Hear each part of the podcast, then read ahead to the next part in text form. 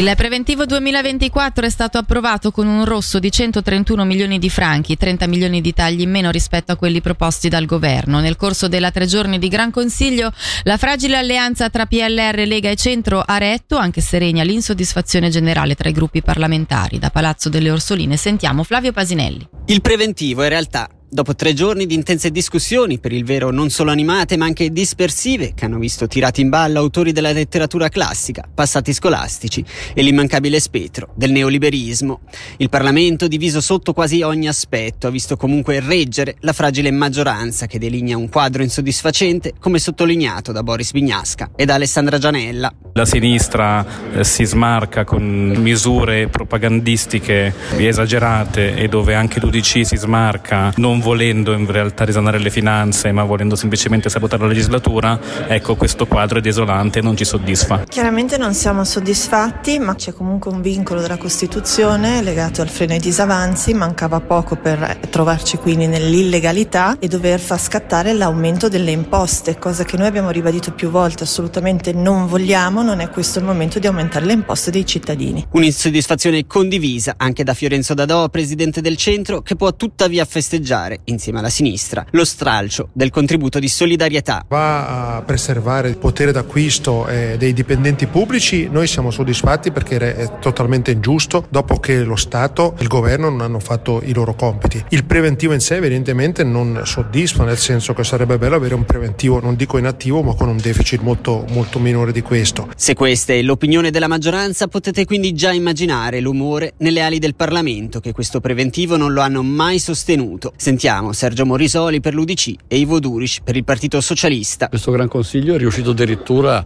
a peggiorare già la difficile presentazione che ha fatto il governo, renderà la vita peggiore da stasera via a tutti perché eh, le misure, piacciono o non piaccia, dovranno prenderle. Io dubito che questa maggioranza fragilissima, perché non sta in piedi, si metterà già da domani al lavoro per trovare tagli che saranno dolorosissimi. Sì, le misure più incisive sono due, mancato rincaro per i dipendenti dello Stato e i docenti mediamente 1400 franchi all'anno che saranno in meno nella busta paga per tutta la vita insomma. E l'altra misura sono i tagli agli istituti sociali, tra cui gli istituti per invalidi, case anziani. Colpire le persone più fragili mi sembra che non sia degno di un Parlamento civile.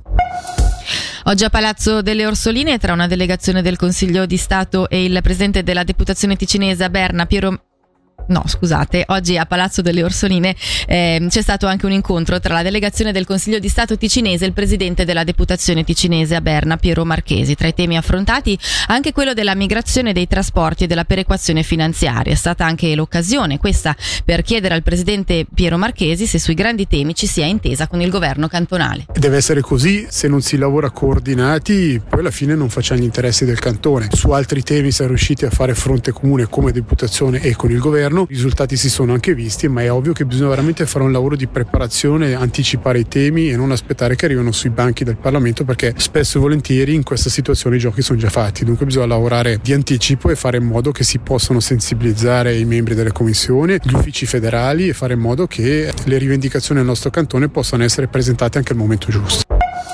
Infine la cronaca giudiziaria, l'accusa ha chiesto sette anni e mezzo per il 51enne che nel 2022 sparò un colpo di fucile alla schiena del figlio 22enne. Lo riteneva responsabile del furto di 50.000 franchi in casa della nonna, ma l'uomo ha affermato di aver esploso il colpo per sbaglio, preso dalla foga e dagli effetti di sostanze.